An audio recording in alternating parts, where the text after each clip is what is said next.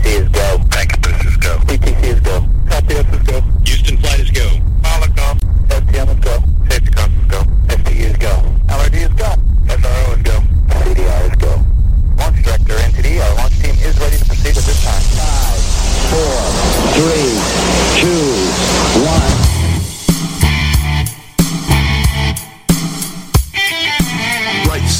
Patriots has a message for liberals and the mainstream media. You can't handle the truth. So, buckle up, snowflakes, because we're about to deliver the politically direct best in conservative commentary, news, and investigative reports. We're telling the truth, and we're not gonna stop. Okay, liberals, back under the bridge with the rest of your fellow trolls, and oh yeah, thanks for listening to Right Side Patriots They are special, special people. on RSPRadio1.com.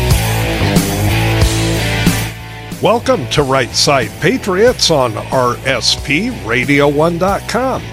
Craig Andresen at the National Patriot, Diane Sori at the Patriot Factor. It's Tuesday night, 23rd of May. Welcome to it. Hello, Diane. Hello, Craig, and how are you today? I'm good. I'm looking forward to a break. You and I need to do a little little housekeeping here and let people know our schedule coming up in the next few days.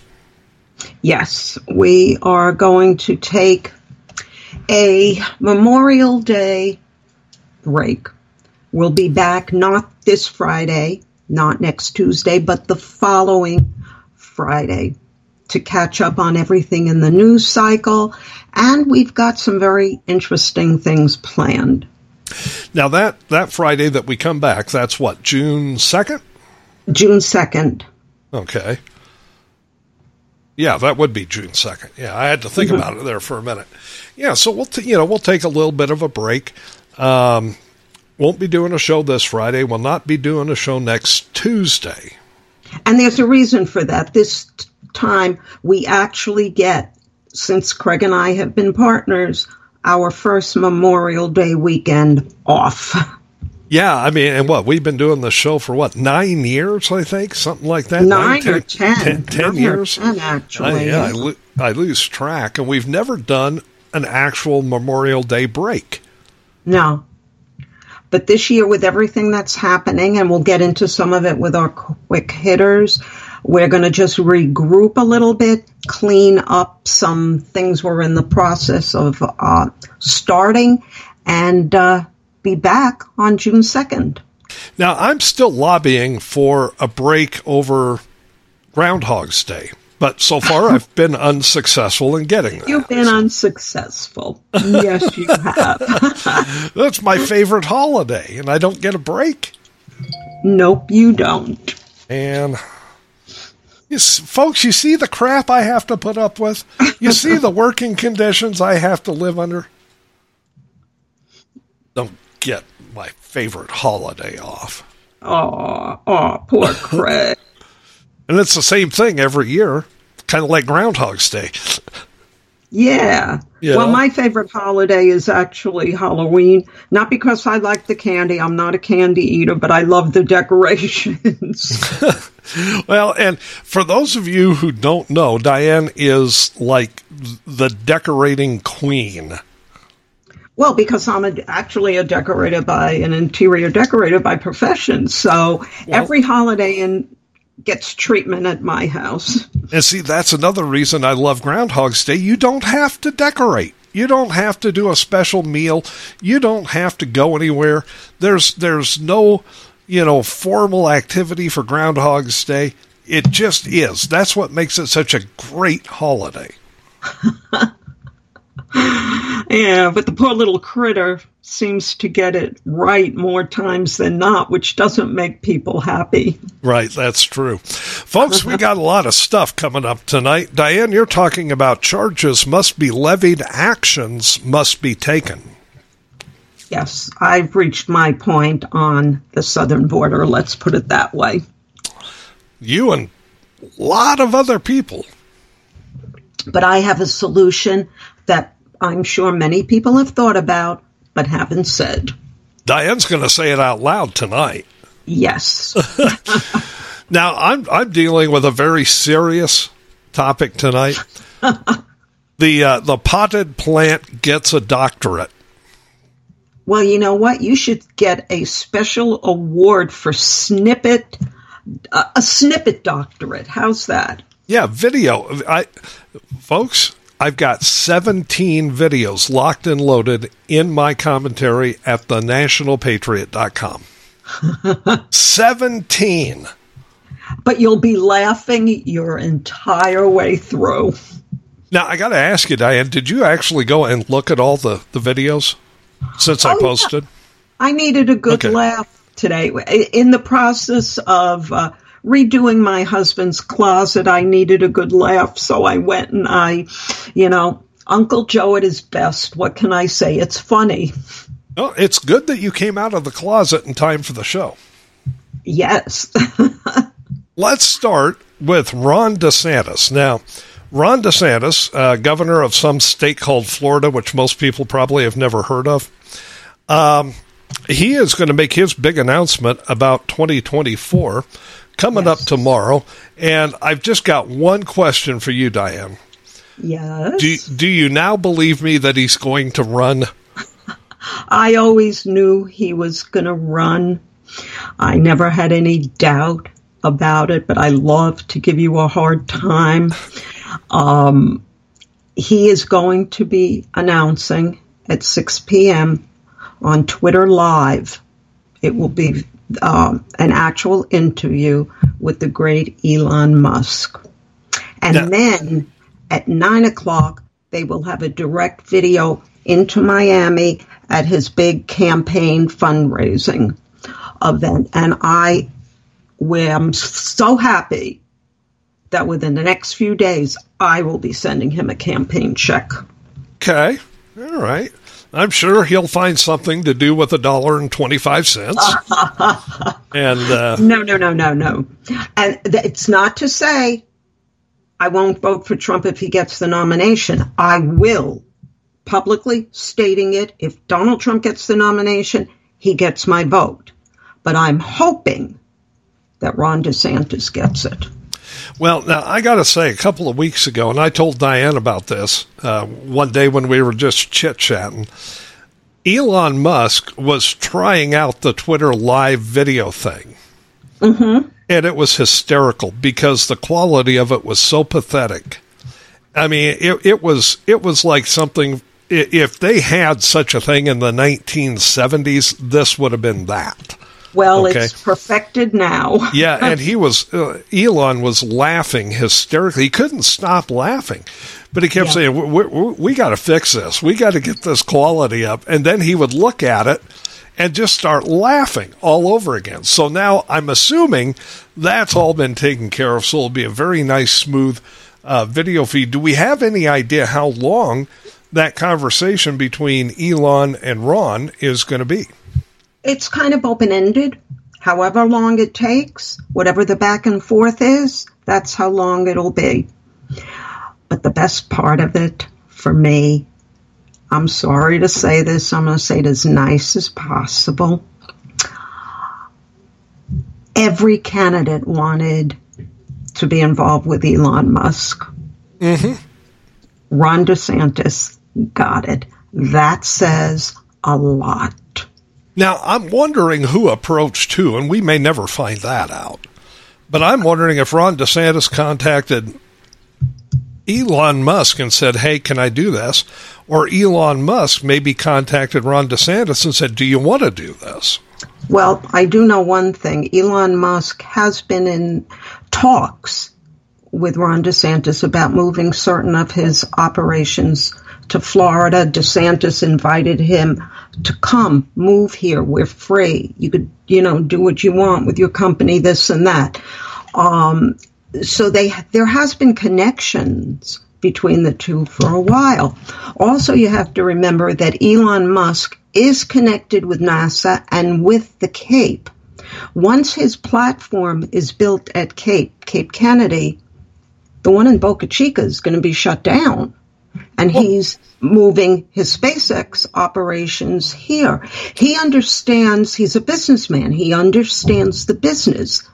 Business is thriving in Florida and always was through the pandemic, through everything. Yes, some companies went out of business, of course, because of the pandemic, but not on the level that the rest of the country did. Right.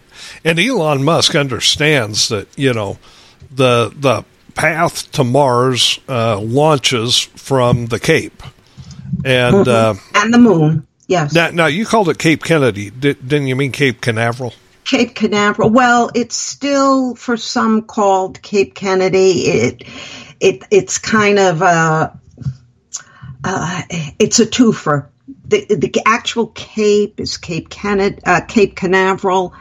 Uh, but some people still call Mission Control Cape Kennedy, so right, it's right. It, it, goes by either name, really. Um, you know, uh, Launchpad 39A is at the Cape, mm-hmm. and that that plays a big part in you know what you're doing if you're going to the moon or if you're going to Mars. And right. Elon Musk is building uh, a launch facility very close to Launchpad 39A. Right. You know, so and he's building high bays to, you know, build the rockets there and and all of that. So that you know, and that's probably still another year or two away uh, before they're ready to move uh, facilities there. Boca Chica, Texas, though, is a test facility, right? And it is it is serving its purpose very well. So right, but Elon Musk he knows what Florida has to offer. And something everybody forgets about Elon Musk he has a lot of children. He has nine children. That guy should take a night off. Uh, different women, but he has nine children. and he's very astute to how important education, real education, not social indoctrination. Right. But real education is to children. And he knows that Ron DeSantis is a champion of education. In Florida, we don't teach critical race theory. We don't teach transgenderism. We don't teach sex to little children. The, the um, uh, drag queen story hours for the most part, are completely gone from here. He and his wife Casey are big champions of education, and so is Elon Musk. So there's certain ties there that, I mean, most people saw this coming out of the blue, but when you think about it, it makes perfect sense. Well, let me ask you this. If kids aren't being taught those things in the state of Florida, how do you expect Floridian children to grow up to be idiots? we don't. We oh. expect them to be well read, well versed in the reading, writing, math, science, history. By the way, our schools do teach American history, the oh, real not, American not, history. Not according to the liberals, they don't yeah, well, the liberals are fighting us here, but we're winning. And, uh, but there was one thing that really irked me about this announcement today, and I'm going to be very delicate about it. Uh huh. Okay. Again, President Trump was a great president. Our economy thrived. We were respected on the world stage. I do not have one bad thing to say about his presidency. However, his ego, his narcissism, and his nastiness are turning a lot of Republicans off, and more importantly, the independents. Today, when this was announced that DeSantis would be announcing with Elon Musk, he put up a statement and it basically said, Oh, that's so typical of Ron. He can't do it in front of people. He doesn't know how to act in front of people. Something to that effect. I'm paraphrasing. I am not quoting folks. How could you do something like that when you haven't heard what the man said? You haven't heard what Elon Musk said. You have not seen the interview because it's live, unrehearsed, and yet you're slamming not only Ron DeSantis, but Elon Musk. That's not a man you want to cross. You know, it, it, to me, it's interesting. Okay. Um, the, the way I look at it is you know, like Allen West once said, you only take flack when you're directly over the target. So exactly the the fact that Trump is, you know, firing flack at Ron DeSantis means Ron DeSantis is directly over the target. Now, you may not know that if you look at the poll figures right now, but the polls, I mean, this far out, they, they don't, they don't really mean that much. You know, uh-huh. we, we got to wait till things shake out, and, you know, we're still – well over a year until you know, or right out of year till we get to the uh, the first primary election. So, mm-hmm. you know, there's a lot of ground to be covered there. Ron DeSantis obviously is living in Donald Trump's head. Yes. Okay. Big time. And mm-hmm. and the fact that you know, like you say, Trump is being as nasty as he is, you know, about Ron DeSantis means that he sees Ron DeSantis as his primary challenger and he's afraid of him to some extent. Okay. Now, that said, with Ron DeSantis living in Trump's head, Diane, I'm not sure Trump isn't living in yours because every time Trump comes out and says something like this, it, it just irritates you no end. I, I'm just I'm just waiting until things shake out, see where the polls are when we get close to the primaries. Whoever wins the primary gets my vote. Whoever wins the Republican primary gets my vote. Period. Absolutely. Mine too. You know, it's no, going to be interesting to see though this this announcement tomorrow. How mm-hmm. far is Ron DeSantis going to go? Do you think? And this is just a question to you. Do you think he's already made his VP choice, and who do you think it might be? Uh, personally, let me preface by saying a lot of us here in Florida are getting sick and tired of Donald Trump's hit pieces flooding the news against DeSantis, who has not declared yet. He's been doing this for months now. If he thought that that was going to make DeSantis say, eh, maybe I shouldn't do it, he underestimated an ex-naval officer and a JAG lawyer. That's a mistake. Number two, I think he has his VP choice. Whether he will announce it tomorrow, I have absolutely no idea. Um, there's a lot of rumors going around. One of them is Sarah Huckabee Sanders. Mm. I'm not so I'm not sold on that. No, I'm not either. Because she just became governor. It's her first, you know, political office. Um, I, I'm just not sold on it, but I'm not going to say no. I just don't necessarily believe the rumor mill. However, there were two two choices that I would like to see if he would pick one of these two people Tim Scott or Nikki Haley. You know, I'd be okay with either one of them. Mm-hmm. You know, honestly, I'd, I'd, be just fine with either one of them sitting in the VP slot. Um, Tim Scott just announced Nikki Haley's been in for a while. Mm-hmm. Um, Tim Scott just announced the other day um, you know, and and the the field on the GOP side of things is starting to get pretty crowded. It's going to look a lot like the field did in 2016.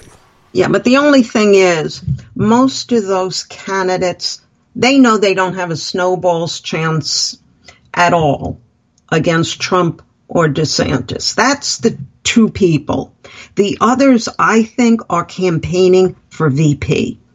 They say they're campaigning for president, but I just have a feeling that they're campaigning actually for VP or to set the stage for 2028 right. if we don't get in. Um, I I cannot believe that somebody like that um, man from New York. Um, you know who I mean with the real long Ram- name. Ramaswamy.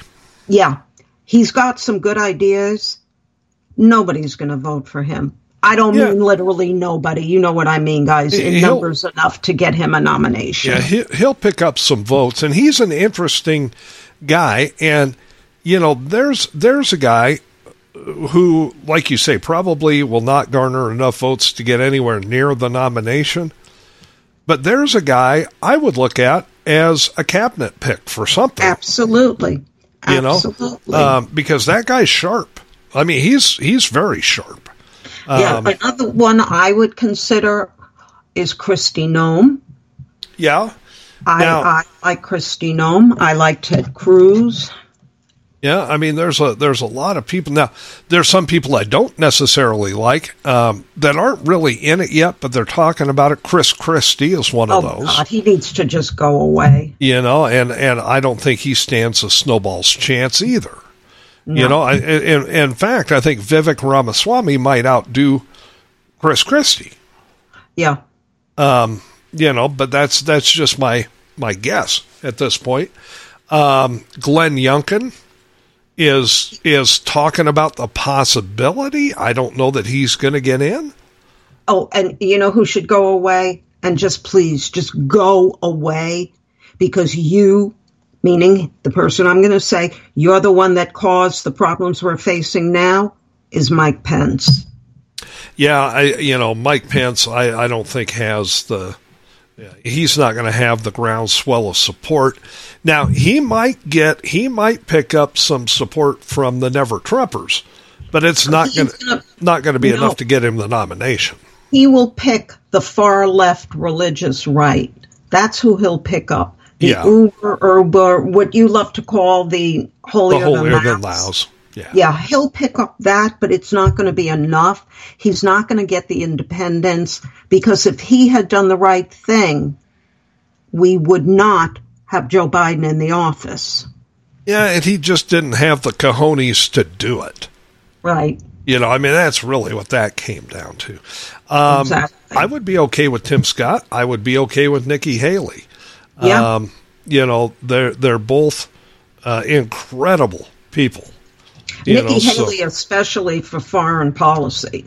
well, yeah, I mean, you know, she hung around the cesspool over at the UN so long that, you know, she's dealt with every single country and pissed off at least half of them, and that's a good thing. Yeah. you Yes. know um, because she wouldn't take any crap from anybody so Right. you know that's that's all a, a very interesting situation there i don't know that ron desantis has made his vp choice yet and if he has has he made it internally or has he actually contacted somebody I I really don't I don't know. I mean, knowing him as our governor, this man acts when all his ducks are in the row, you know, in a row. He's got everything in place. I mean, he he's very good at a jag lawyer. He he's good at prioritizing, compartmentalizing. I have an idea he knows who he wants whether that person has agreed or disagreed, but if we suddenly see Nikki Haley or Tim Scott in a few weeks from now or whatever dropping out, I, I would think there's some connection there. Yeah, if it happens that quickly, yeah. But I don't think anybody's going to drop out for, I'm guessing, six to eight months. Probably not. You know, I, I see I see people trying to write it out as far as possible, and I wonder how many people are actually in it for the express purpose of splitting the votes amongst candidates. Um, Absolutely. you know because when you when you see a chris christie getting in or talking about getting in uh, when when you see some of these other people talking about getting in you almost wonder if they're getting in to suck votes away from one particular candidate But who are they sucking it away from? Are they doing it against Trump or are they doing it against DeSantis? We don't My- know. my guess if i had to guess i'd say they're trying to suck votes away from donald trump but that's just my speculation i don't have any proof of that but you know when i when i look at the field Um, you know, I think, yeah, some of those people are probably running for a chance at the VP slot. Like you said, mm-hmm. some people are probably running, uh, testing the waters uh, to see how much of a national uh, campaign they can put together uh, in case they they're needed for 2028. Because let's face it, if Donald Trump wins the nomination, and let's say he wins the White House, mm-hmm. okay, which isn't out of the realm of possibility, right? Right. Let's absolutely. let's let's say he does. He's four and gone, four years and out the door. He's a lame duck president, especially if we don't take back the Senate which means 2028 would then uh, again be a wide open situation exactly. on, on the GOP side. So some of these candidates might actually be testing the 2028 waters in 2024. Yes, yes. or the VP, because let's say my choice DeSantis gets in and he picks either a Tim Scott or a Nikki Haley. And and Ron DeSantis does as good for our country as he's done here in Florida, which I have no doubt he would do. That would keep us in the White House, folks, for, let's see, eight plus another eight, 16 years, maybe longer, if the person after DeSantis picked another good VP and can carry it all the way through for a generation. You know, it's hard to do that, you know, in, in the political climate of this country. And I'm not saying just now, but historically. Um, you know, if you can get, uh, you know, one candidate elected to the Oval Office and that candidate uh, or president at that point serves eight years and that president's VP gets elected, um, 12 years is about all you get, and then the country suddenly decides we, we need to change, uh, you know, the direction. So, unless uh, everything is so, going so well, right? So it's it's possible to get 16 years. It's not mm-hmm. impossible, but no. historically, it's kind of a long shot. But it's better than four years, right? Because let's say Trump got in, we barely keep the House and we don't take back the Senate. Anything he proposes is going to die in the Senate or won't even pass the House because there'll be some well, switch overs, whatever. You you don't run knowing you're a lame duck. Well, and and here's here's where this plays in. We only got about two minutes left in this segment, but I want to get this in because I think it's important. Okay. Okay when it comes to this election cycle, 2024, you're going to want a candidate upon whose coattails you can ride if you're running mm-hmm. for Senate or if you're running for the House. Mm-hmm. And to be perfectly honest about it, I'm not sure Donald Trump has those coattails anymore. Um, I don't believe he does. You know, it, it, with all the baggage that he's you know, pulling along behind him. And mm-hmm. all the all the baggage we know is going to get piled on between now right. and the and the primaries and now and the general election. If you're running for uh, U.S. Senate or you're running for U.S. House, do you want to ride the coattails with all that baggage? And and that's a question individual potential senators and representatives, congresspeople, are going to have to ask themselves.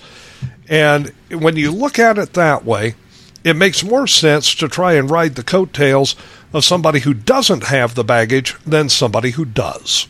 Right. Especially that has been tested out to some degree already with last year's midterms because most of the Trump backed candidates did not win.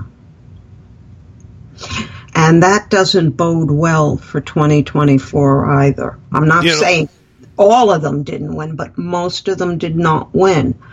And that's not good, especially the Senate candidates. Remember Oz? Well, I mean, when you look at the sheer numbers, most of the Trump backed candidates actually won, but the, the that majority were in low level, low profile races. When Right, you get I'm to the high profile major. races, yeah, then I'm then the story the was yeah, then it was Yeah. on the other side of the coin. So a lot of things, uh, you know, to keep an eye on, and we will. Uh, we'll watch um, Ron DeSantis's Twitter feed tomorrow Mm-hmm. night with Elon Musk, and we'll just kind of go from there. But Diane, we've hit the bottom of the hour.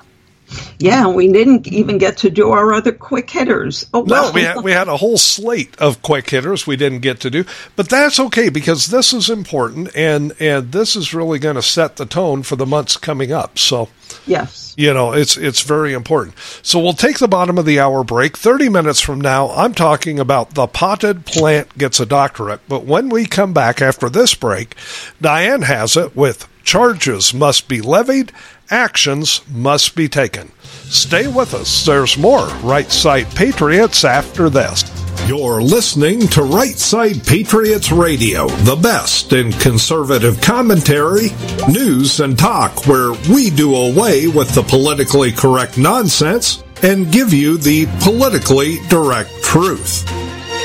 This is the home of Right Side Patriots every Tuesday and Friday night from 7 to 9 p.m. Eastern with Craig Andresen and Diane Sori.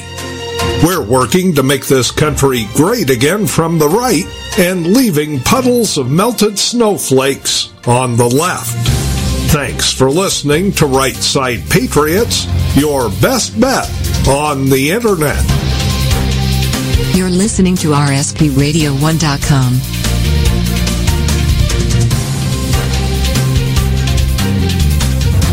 Hi guys, Diane Sori from The Patriot Factor on thepatriotfactor.blogspot.com, where I found a home base seven years ago after becoming one of Facebook's longtime Facebook felons, or so I've been told by the Facebook gods.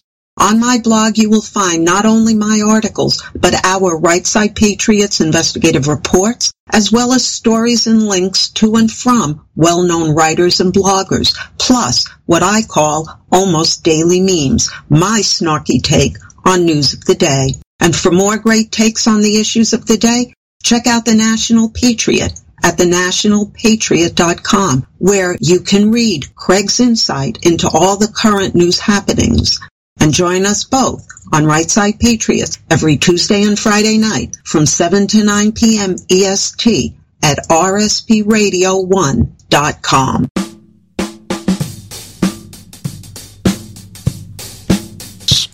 Welcome back to Right Side Patriots on RSPRadio1.com.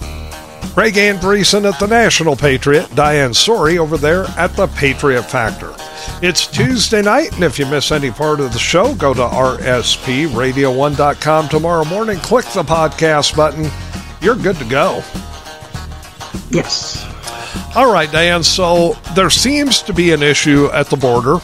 Um, If you ask uh, the liberals, if you ask the Biden regime, if you ask Mayorkas, oh, no, no, everything's fine. But I tend to believe my eyes more than I believe the liberals' lies. I absolutely 100% agree. So you took a look at the whole situation that's going on down there, mm-hmm. and it's one thing to point out the problem, but it's a whole nother thing to suggest solutions, and you're going to suggest solutions tonight. In your Yes, op-ed, charges must be levied, actions must be taken. Let's start with the Constitution is absolute. All else is mere conjecture coupled with one's personal interpretation. Comprende, Biden? As legally defined, insurrection is an act or instance of rebelling or revolting against a government or civil authority, but is not necessarily contained solely to the physical act of overthrowing said government. Usually, but not always, committed via acts of violence, insurrection is a punishable crime under existing federal law. In fact, Section 18 U.S.C. .371 clearly states that, quote, to commit any offense against the United States by any person, persons who incite, assist, or engage in insurrection, so they should be charged. January 6th, in my opinion, was not an insurrection, legally or otherwise. But what meets said definition is Joe Biden's actions or lack thereof in regards to our southern border. How so? Simply, Biden's policies have led to a deliberate breaching of not only our on the books immigration laws, but the health, safety, and welfare of we the American people as well. Part of the very oath of office he swore to protect, the very oath he now intentionally betrays. And while Article 1, Section 10, Clause 3 of our Constitution's Compact Clause states that, quote, no state shall, without the consent of Congress, lay any duty or tonnage keep troops or ships of war in time of peace, enter into any agreement or compact with another state or with a, a foreign power, or engage in war unless actually invaded or in such imminent danger as will not admit of delay. End quote.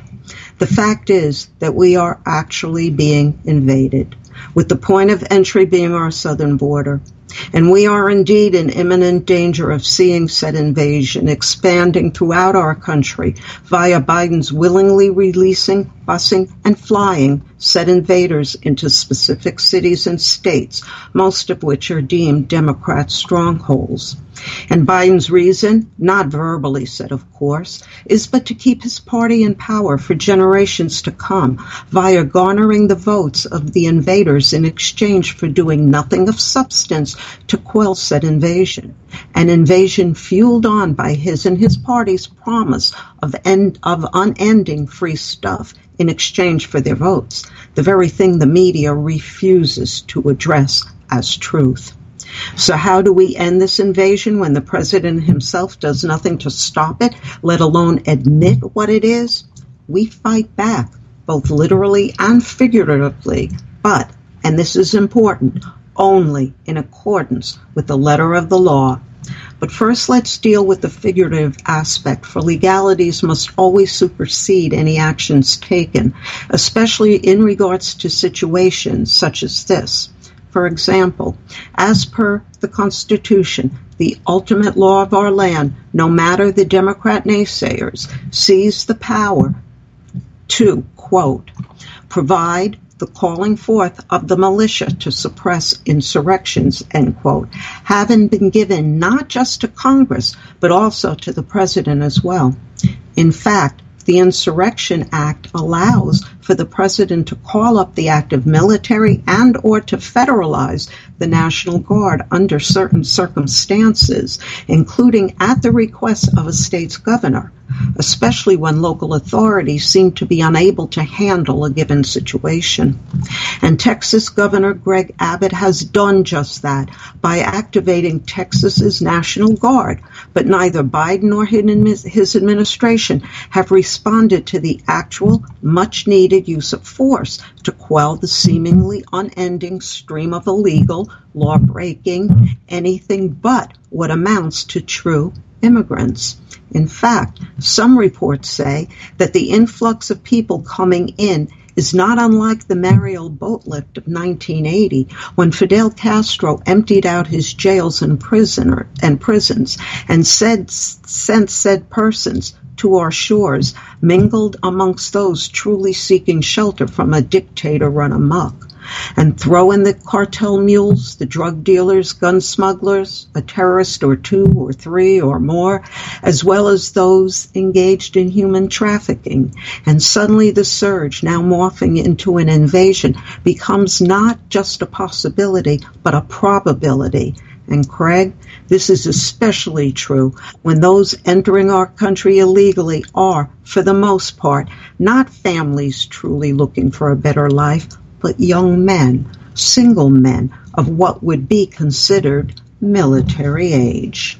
You know, it's interesting because Governor Abbott down there in Texas took kind of a hard stance, uh, you know, in, in, at the end of Title uh, 42 and, um, you know, deployed National Guard. But he and Biden seem to view the National Guard very differently. While Yes. Greg Abbott views them as a fighting force. What do you think Biden views the National Guard as?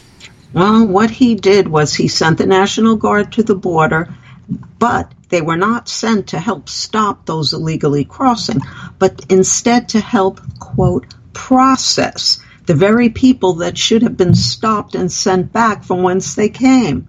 Simply by Biden's inactions in not stopping the influx of those breaching our border, he is actually inciting, assisting in, and engaging in insurrection. As per the aforementioned Section 18 USC .371 in his committing an offense against the United States by not only allowing those who did not come here legally to remain here, but in not shutting down the very point of entry that is the problem, as in our southern border. But the question remains for our side why are these happenings, these inactions on Biden and his administration's part, not being deemed either an insurrection, an invasion, or worse, treason? We know the Democrats' refusal to seriously address the border issues is for no other reason than these folks are future Democrat voters, and as such, the majority of their party hierarchy will do anything, including bold-faced lie and manipulate numbers, to protect their future voting pool. But what many don't understand, even on our side, is that insurrection in regards to invasion works both ways, as it can and does originate from both the enemy from within and without. Joe Biden and his administration are indeed the enemy within. For when a president of these United States refuses to physically stop, or at the very least tries to stop, an invading army from entering our country, even if by needed use of force, when said president ignores the fact that young children are being cleverly played and used as pawns by the invaders to help sway the bleeding heart liberals to their side of the discourse, that president and his administration is also guilty, in my opinion, of treason. Why treason? Because when a charge of treason is levied against an individual, especially if it's a sitting U.S. president, one need only look to the Constitution's definition of treason, the only crime so defined. As per Article 3, Section 3, quote, treason against the United States shall consist only in the levying of war against them or in adhering to their enemies giving them aid and comfort. No person shall be convicted of treason unless on the testimony of two witnesses to the same overt act or on confession in open court. End quote. And I believe Biden's ongoing folly at the southern border meets that very definition.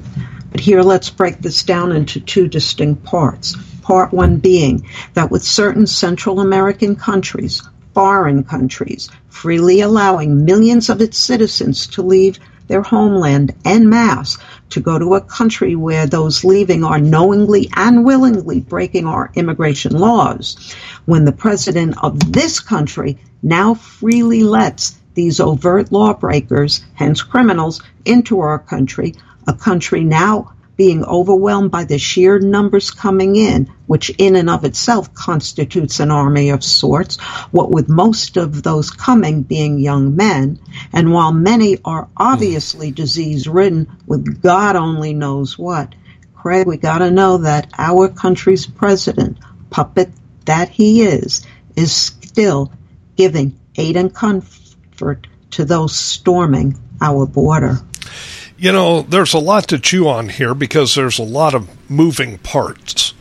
Mm-hmm. Um, can you put that, you know, that definition of treason and Joe Biden's inaction, can you put that in more constitutional framing so that people Absolutely. understand why the Constitution is important and why that constitutional definition of treason is so important? Absolutely. You know, as for these stated reasons, it's my opinion that Joe Biden's lack of actions in trying to physically stop these invaders from entering our country via the use of what is rightful, justifiable, and tangible force does meet the Constitution's definition of treason, as well as does his providing much aid and comfort to this invading army by delivering to them their promised free stuff. And while some will say that the arrival of this multitude is not a declared war on our country per se, nor ours on the countries they come from, and therefore is not treason, the fact is that when you have millions of foreigners from a specific area who, for the most part, are entering this country illegally, that indeed is an invasion, a war of sorts, for our immigration laws themselves clearly state who can and cannot legally come here, as well as how to go about doing so. And while we constantly are being bombarded with words to the effect that our immigration laws are broken, I totally disagree. For our immigration laws are not broken, but are simply not being enforced. Remember, those flooding our southern border are not coming from war torn nations, nor are they refugees coming from overtly poverty strewn nations. Simply, they are coming for their Democrat promise free stuff while happily adding themselves to our welfare and Medicaid rolls. And they do so while some American citizens go hungry and while many of our veterans remain homeless, hungry, and in need of medical care.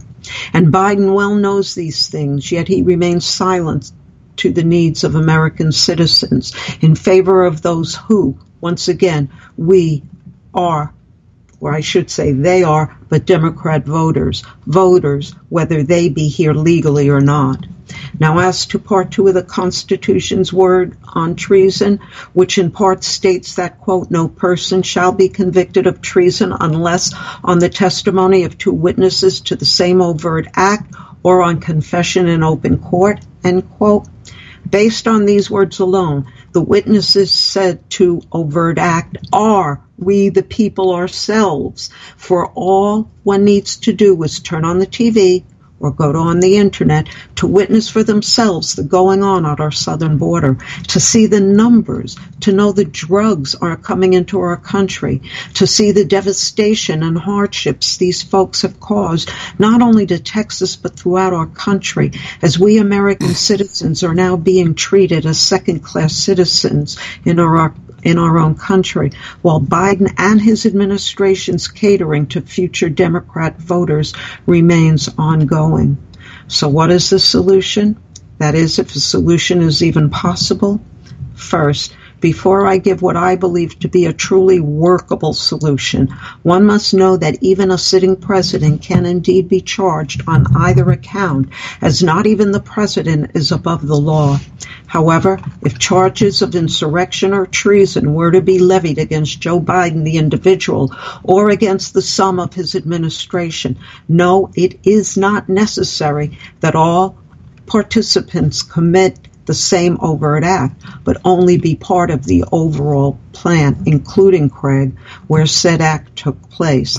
And in this case, the overt act is twofold, with the first being the actual insurrection, uh, I should say incursion of illegals at our southern border, and the second being the busing of said illegals throughout our country.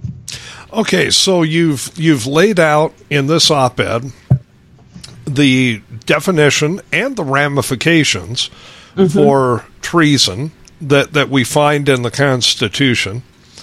And of course, one of those, as you just said, is impeachment right. uh, of the president.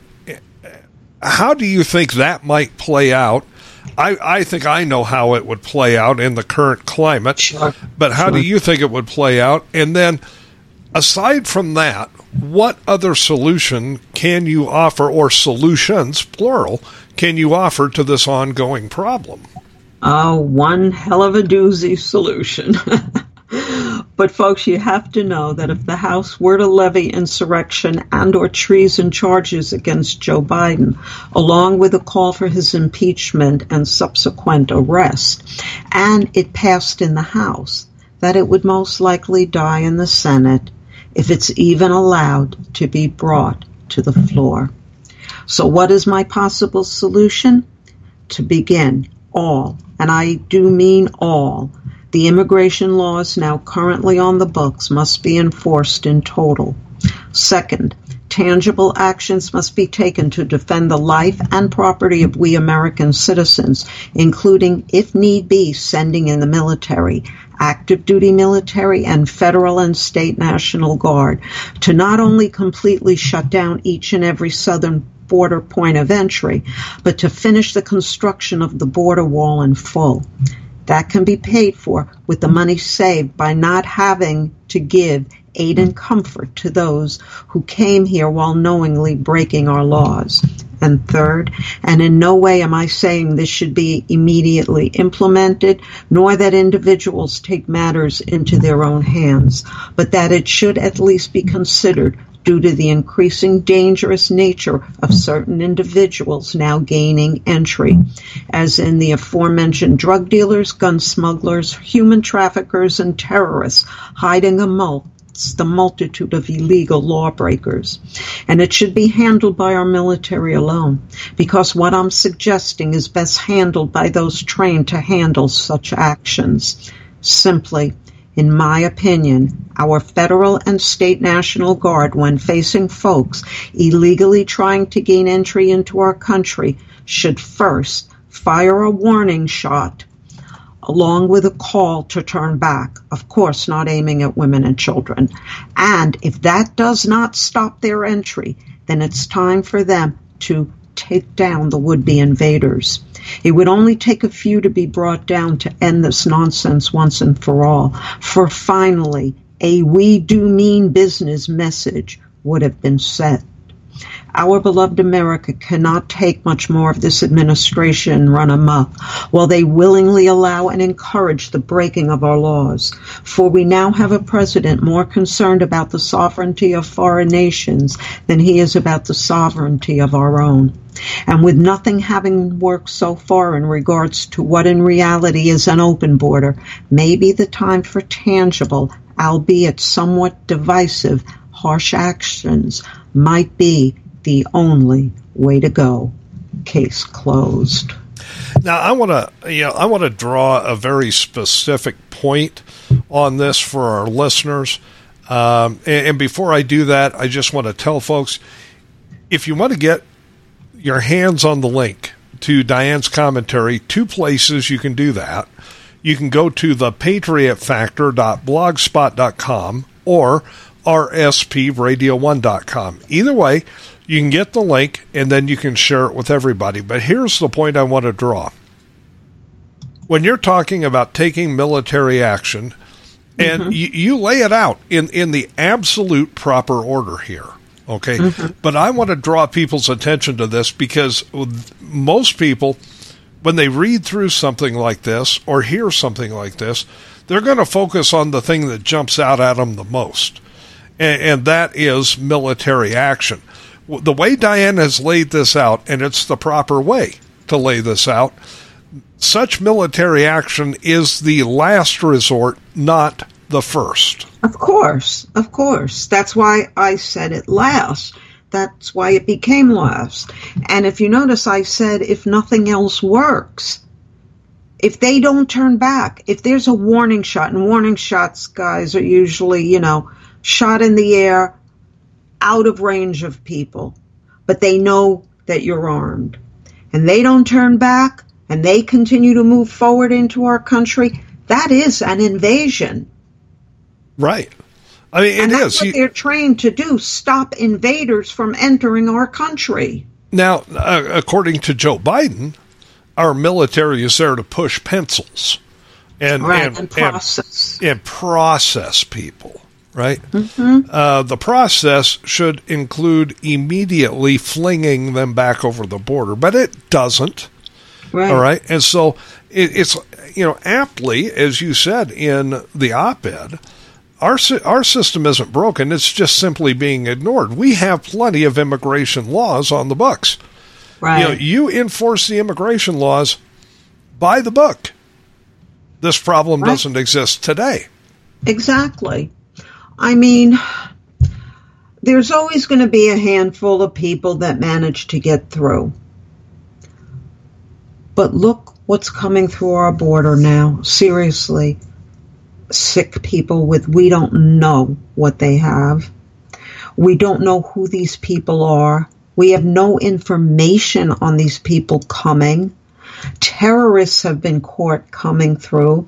The drug dealers, the sex traffickers, the drug runners, the gun runners. Is this the people we want in our country? Not really. No.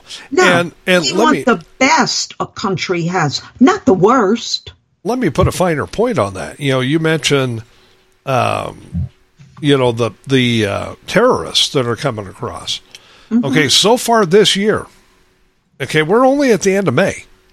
All right, so far this year, we have caught eighty people that are on the terrorist watch list. Right. How many have we not caught? That's the question. Exactly. You know, so you got to look at, at, you know, the health, safety, and welfare of U.S. citizens because these people that are on terrorist watch lists around the country are not coming here to open up a, a, a coffee shop and be No. productive members of society. That's not their thing. Remember, the president takes an oath not only to protect the Constitution and uphold it, but to help, you know, to keep the health, uh, welfare, and safety of American citizens paramount above all else. He's giving more things to illegals than Americans. We have veterans without homes, sleeping on the streets, in need of medical care. But no, they're being passed by veterans who fought for this country in favor this to this scum that's coming across the border. Yeah, I know. It's And I'm crazy. not talking about all the people, folks. I'm talking about those aforementioned, you know, nasties. Well, I mean, let's put a finer point on that too. All right. Uh, just last week in New York City, uh, a couple of hotels that have been reserved for homeless veterans were emptied out of homeless veterans to be replaced by illegal aliens. yeah. Is, is Yeah, that the, is that the way we take care of the people that fight for this country? Is that the way we take care of people that sacrifice for this company or country? We throw them out and put illegal aliens, lawbreakers in? Really? Well, here's here's something worse. This administration claims, you know, education. Yes, we got to do all our education things. We got to up our scores and this and that. In New York City and the surrounding areas, they wanted to house illegal aliens in the gymnasiums of public schools, elementary schools. The people of New York in those particular areas, they revolted. And I- that got knocked down. I mean, can, I mean, just imagine, just imagine. You know, it, nothing, nothing tells you the liberals are lying quite like that because if they were really intent on getting test scores up, they wouldn't be indoctrinating kids. They'd be teaching Right. kids, and they certainly wouldn't be housing illegal alien lawbreakers in school gymnasiums. What, what With young inter- children. you know, what they're interested in, the liberals, is not raising test scores in schools, it's raising voter levels at the polls. Exactly. And here's one other thing to think about. All these Democrat cities and states where these people are being bused to, you know, for their votes. They're now all complaining, it's costing us too much money. We don't want them here, blah, blah, blah, blah, blah. So change your designation. Take away the fact that you're a sanctuary state or a sanctuary city. But they Well, don't do that. they can't. want them for the votes, but they don't want to have to pay for them. That's excuse me, that's the trap you fall into when you virtue signal. Right. Okay, and, and that's what the sanctuary city, sanctuary state crap is. It's virtue signaling. Oh, look, Yes. we're better. We're better than those conservatives. We're better than those Republicans. We're more tolerant. We're more open. Okay, Yeah. they are until the illegals that they claim they want show up, and then all of a sudden it's Martha's Vineyard. Get the hell out of here. Right. You know, I mean, that's just the way it is. Folks, you can get Diane's op ed two places the patriotfactor.blogspot.com or rspradio1.com. Great op ed, a lot of information in it, actual solutions in it, and that's something you're not going to find pretty much anywhere else. So grab the link wherever you can and share it. With that, we've come to the top of the hour, which means we got to take one more break. And when we come back, I am going to work my way through a commentary that contains 17 videos embedded in it.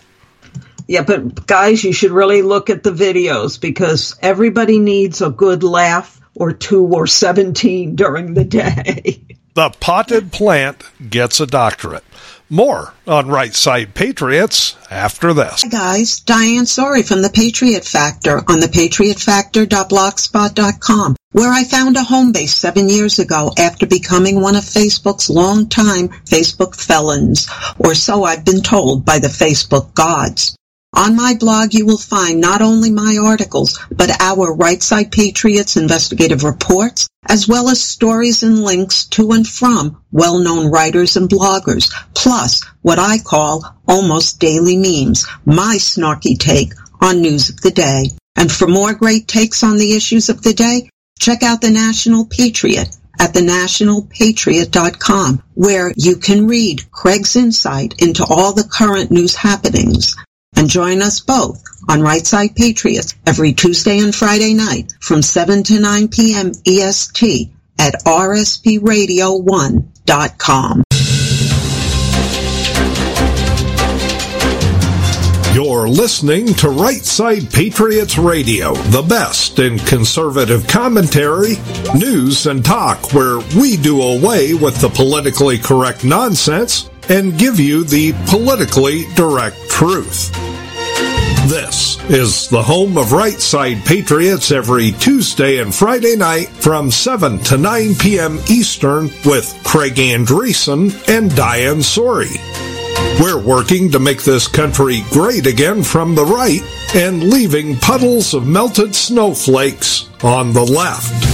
Thanks for listening to Right Side Patriots, your best bet on the internet. You're listening to RSPRadio1.com.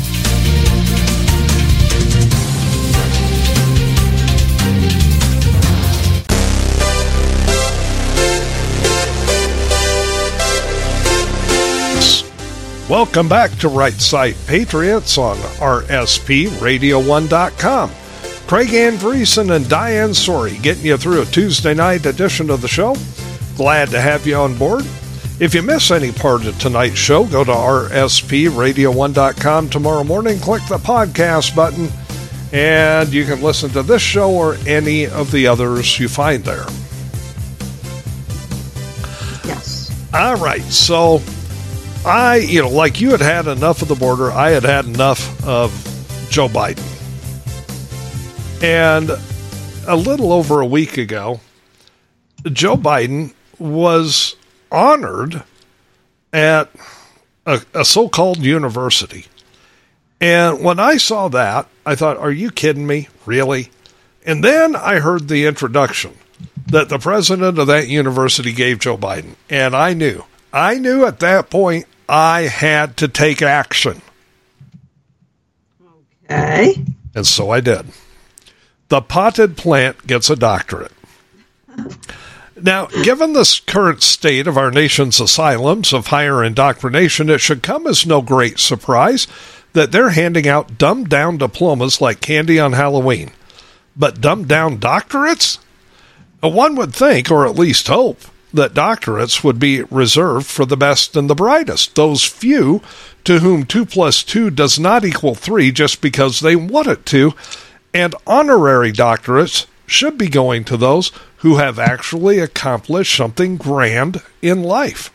Sadly, that's just not the case. Recently, Joe Biden received an honorary doctorate from Howard University, and before I tell you why he was honored, allow me to provide just a speck of background on the Howard Asylum of Higher Indoctrination. Howard is located in Washington, D.C., and it's primarily an asylum of higher indoctrination which caters to black indoctrinees. Okay. So, Dr. Wayne Frederick, the president of Howard University, introduced Biden with these words, and I quote Admired for your sound analytical intellect and open embrace for all, your popularity on both sides of the aisle of the United States led to your illustrious reputation and outstanding service of 36 years as a Democratic senator from Delaware beginning at the tender age of 29. Diane, I would be remiss at this point not to mention that one would hope that the president of any asylum of higher indoctrination would, at the very least, have enough respect for himself and for the asylum he's running to not just stand there and provide ass cover for an abject idiot, but not Dr. Wayne Frederick. Well, you know, being that he is the head of a school of higher indoctrination, basically a woke university. I don't think he even knows the definition of intellect. Uh, you you question that, right? I really question that. I mean, let's start with the painfully obvious. Admired for your sound analytical intellect. Joe Biden? Sound intellectual intellect? Seriously? Joe Biden has not possessed a sound analytical intellect since he was a teenager letting kids at a local swimming pool pet his hairy legs. this is Joe Biden we're talking about here, the big guy who brings things like his hooker and crack addicted kid Hunter, who thinks his his hooker and crack addicted kid Hunter is the smartest guy he knows. Hell, he can even analyze, he can't even analyze his way out of a room. Can't even analyze his way off a stage or out of a rope line. Good Lord. He had to be directed by some doofus dressed as a giant Easter bunny, and worse, by that cackling idiot Kamala Harris. The man shakes hands with people who aren't there. Mm-hmm. And the sound analytical mind of Joe Biden can't even figure out how to dress himself. I have videos showing all of these things that I say to be true. Mm-hmm. What we're talking about here is a guy who has no idea how stairs work, not once, not twice, but three separate times.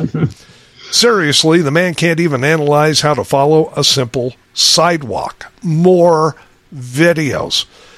Obviously, Diane, the problem in him not being able to negotiate a sidewalk was the guy pointing the way for the man with the sound analytical intellect was not wearing a giant Easter bunny costume.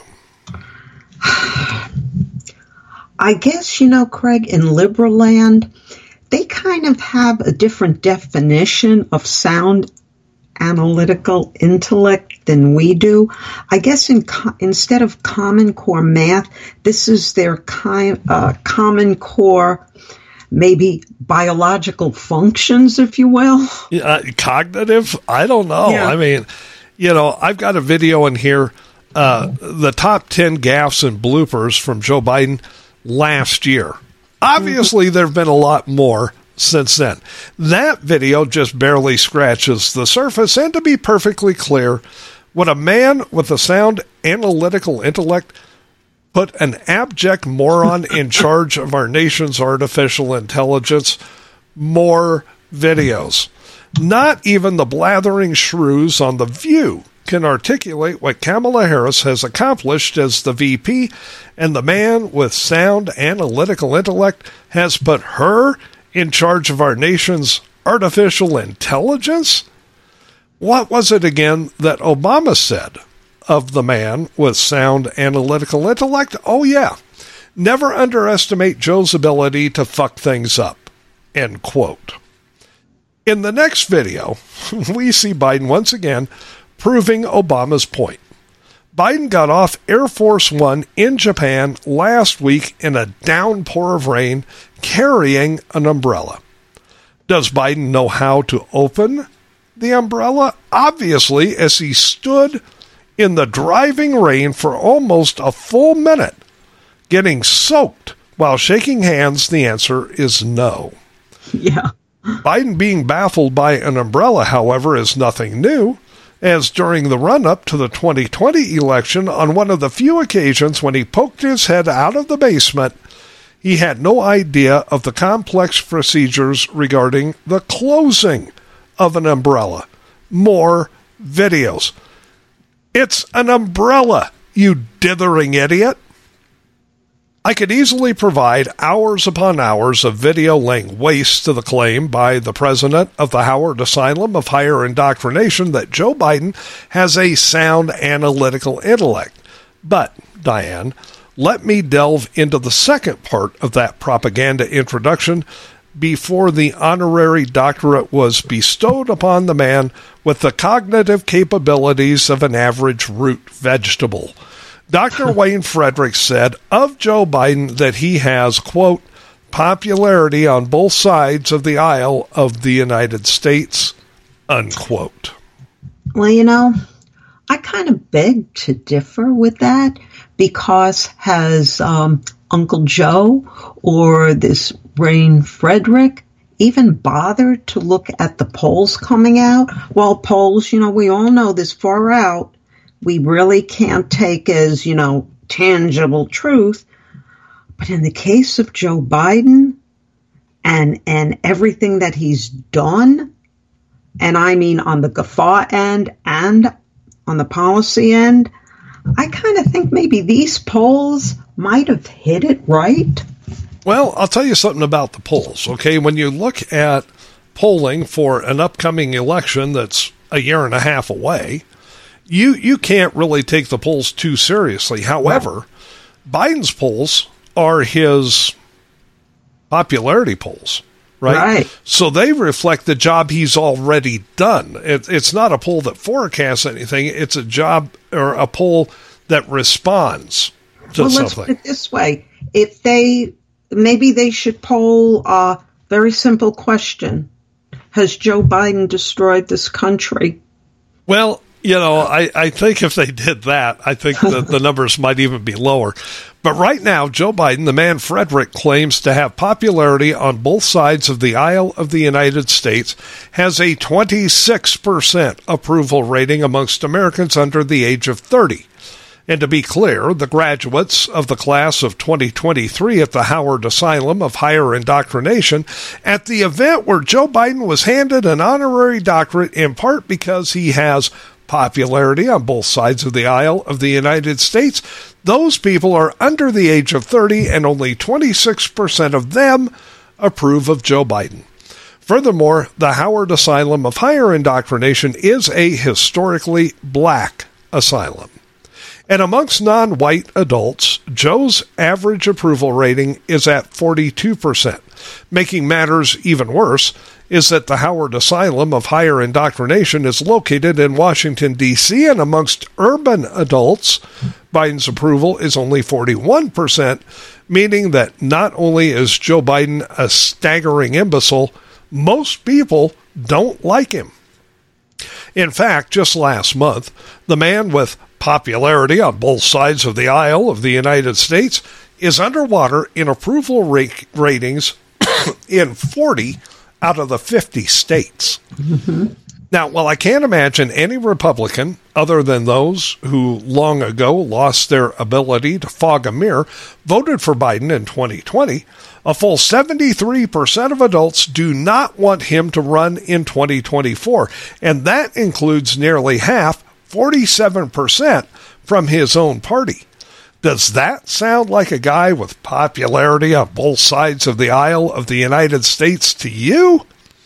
So, Diane, during Biden's commencement speech, after the president of the Howard Asylum of Higher Indoctrination gaslighted the audience with his introduction, Biden told the assembled indoctrinees that, quote, white supremacy is the single most dangerous terrorist threat in our homeland, unquote.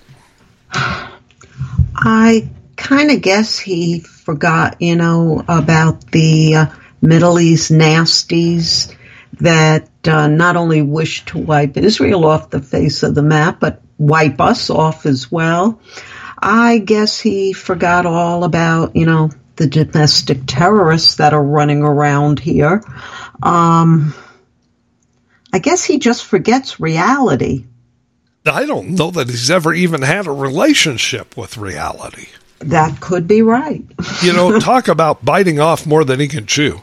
When Biden says white supremacy is the single most dangerous terrorist threat in our homeland, he's letting his alligator mouth overload his hummingbird ass. He's the mm. man who helped arm the Mexican drug cartels in the days of Fast and Furious during the Obama regime and who directly armed the Taliban in Afghanistan. It's hmm. even more remarkable when one considers that millions upon millions of completely unvetted illegal aliens are pouring across our borders, including people on terrorist watch lists, as Biden and his regime insist that our border is secure. It becomes even more interesting when one remembers Joe Biden's own past racial comments. More videos. And let's not forget that Joe Biden was close friends with longtime exalted Cyclops KKK member Robert Byrd and eulogized the racist as a great man in 2010.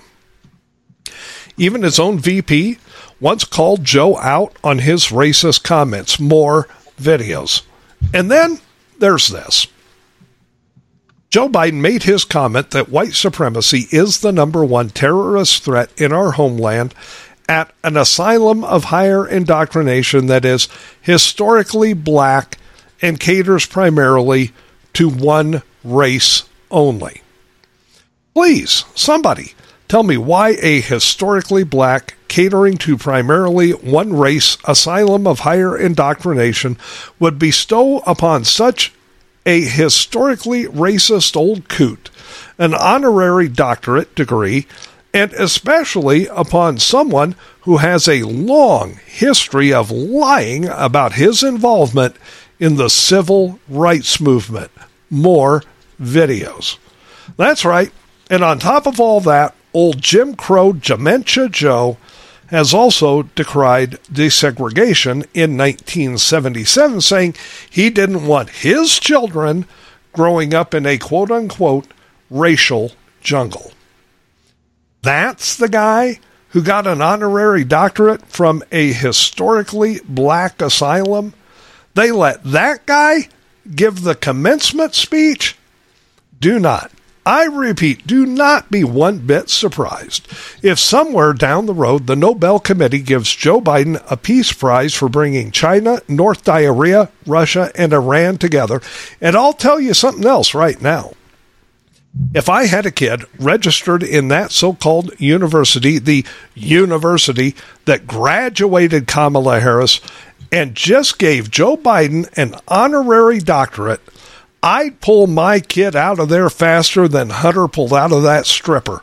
And by that, I mean before it's too late. One potted plant that makes its own fertilizer every time it opens its pie hole, getting an honorary doctorate from a racist asylum of higher indoctrination, is more than enough. It's not just more than enough, Craig. It's an absolute joke. And it's also an insult to the black students that graduated from there and made something of themselves. It's a, it's a slap in the face to any black student who ever made anything of themselves anywhere, and and I don't care if you know we're talking about uh, you know students who've gone to universities, students who've gone to trade schools. I'm not even talking about people that have gone on anywhere past high school or in some cases junior high. You have opportunities in this country to make something of yourself. And it's unlike any other country in that regard. And you look around, you see all the successful black people in this country mm-hmm. and what they do and, and the variety of things they do and, and, and their success. And, and you tell me this country is so racist that black people can't do it? Excuse me black people are getting there every single day, and rightly so. And what a lot of people forget, we had a growing black middle class population before Obama took office. in my opinion, and reignited all the old racial hatreds that were starting to wane on their own. You know, I, I mean, I grew up believing, for good reason, that the color of a person's skin didn't matter. Mm-hmm. You know, you, you just like Dr. King said, you judge people based on their character, not the color of their skin. Mm-hmm. And good people come in all colors. Bad people come in all colors. You know, I mean, it's just, it's just the a fact of life. Right. You know, but when when you have a school that caters primarily to one race only, imagine if you had a school that that catered primarily and was proud of the fact and had it in their website that they catered to white people. Well, that would be racist. Well, why is it not racist if a school caters primarily to any color? I'd like to see the percentage of white people in this school because it is discrimination if they keep white people out. Well, they don't keep white people out, okay? But they, they cater primarily to black people. All right? If you had a school that catered primarily to white people and still had a few black people here and there, well, that would be racist. I mean, it just but, would. But it should be the same way on the other foot. Otherwise, it's just reverse discrimination. Yeah, I, I, it's it's amazing, you know. Mm-hmm. So you've got a school, and, and, let's take the racist aspect out of the school. Okay, you've okay. got a school that caters primarily to black students. Okay, then for your commencement speaker and the recipient of an honorary doctorate, you get a guy with a racist history, a guy who is close friends with with a an exalted cyclops of the KKK who mm-hmm. eulogized the exalted cyclops of the KKK as a great man. You get a guy uh, to give your commencement address that has lied and lied and lied and lied about marching in the civil rights oh, movement. Oh, right, exactly. I mean, and it, it, his lies are all on video. I've got the videos. I've got 17 videos locked and loaded in this thing. Yeah. His jungle comment alone should have disqualified him from any doctorate. Now, you you watch the video where, you know, it's it's you know, he's talking about the civil rights movement. And in almost every speech he gave about that, and there are several, okay, he talks about desegregating movie theaters and desegregating um, something else. I can't remember what it was. But this is the guy who led the charge to continue to segregate schools in 1977. Right. But he claims no, he's learned, he's grown. No, he's he's repeating what he's been told to repeat by his puppet master. Yeah. I mean, it's it's just incredible. You know, yeah. now, look, I can say whatever I want, you know. But that's why I've got 17 videos in this thing. I'm backing up everything I'm saying. I'm showing you Biden on video engaged in this nonsense. You right. know, you, you would think a guy, a guy, a full grown man could figure out how to close an umbrella. Not Joe Biden. Not Joe Biden. If you watch that video, you will be astounded. When he got yeah. off of Air Force One last week, he couldn't figure out how to open an umbrella. Yeah. And, you know, the man is getting older. I don't care what anyone says. I personally believe he has both Parkinson's and Alzheimer's. I, I think it's a combination of a lot of things. Yeah, dementia in general, if you want to put an umbrella over it, but this man should not be president of these United States. And mark my words, if whoever the Republican is, if he beats them, not only do I believe it will be because of, use your air quote, folks, voter irregularities, um, but I think once he's in office, they will 20, uh, 25 him. him out um, Kamala Harris will get in and Obama will have his fourth term in office. You know, it's it, it well, and when you when you go to read this commentary on my blog, thenationalpatriot.com, make sure you watch the videos. I've got a They're whole barrage of Kamala Harris videos in there too. That's Yeah. the woman put in charge of our artificial intelligence in this country. Well, Craig, look at it this way. They were meeting the definition. She has no intelligence. Whatever little bit she has is made up artificial, trying to pass as intelligence. It's it's unbelievable, mm-hmm. and, and this is the uh-huh. man with superior intellect, according to, to this asylum of higher indoctrination. How could that guy, Frederick Wayne Frederick, how could he get up there and say those things with a straight face?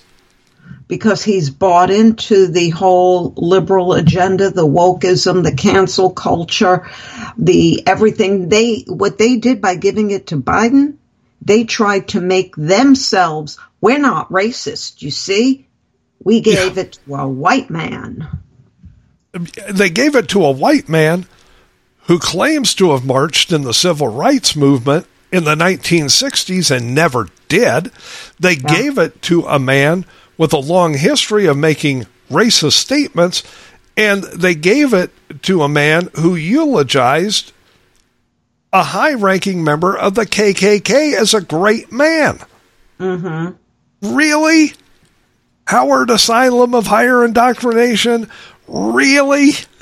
Look, Howard got its 15 minutes instead of fame, it got its 15 minutes of infamy because if you look at the videos, read the commentary, understand exactly how things were unfolding, you have to be uh, anything but a potted plant. You've got to realize in your own mind, what were the this man thinking to do this? It's just it's just astounding. Well, You it know- shows Biden, you know, cozying up to black people, and there's the votes. Yeah, but I'll tell you something. There's a lot of black people that were sitting in that audience, and even graduates that were sitting in that audience that did not like the fact that he was there at all because they don't like him. They're among that 26%. You know, Right. in, in voting age adults 18 to 30 years old, that is the exact age group that goes to college, right? Right. Mm-hmm. Among that age group, sitting in that audience, according to the president of the asylum, Biden has immense popularity on both sides of the aisle, but the numbers show just the opposite. Only 26% of people in that age bracket like him. Only If I'm not mis- 26%.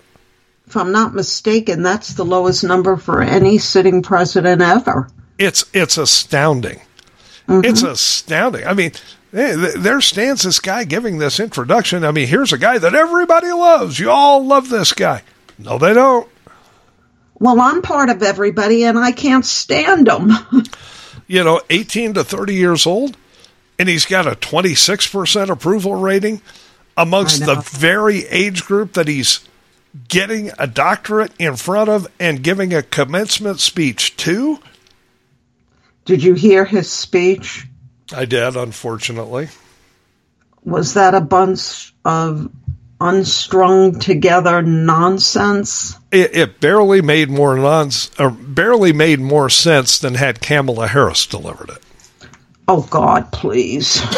I'm just saying, you know, folks, go to my blog, thenationalpatriot.com, go to rspradio1.com. Either place, you can get the link to that particular commentary. The potted plant gets a doctorate. And I hope you share it everywhere. But do yourselves a favor, spend the time to watch the videos. Yeah, they're, they're funny. They are good for a laugh. I mean, all I did was illustrate what I'm saying.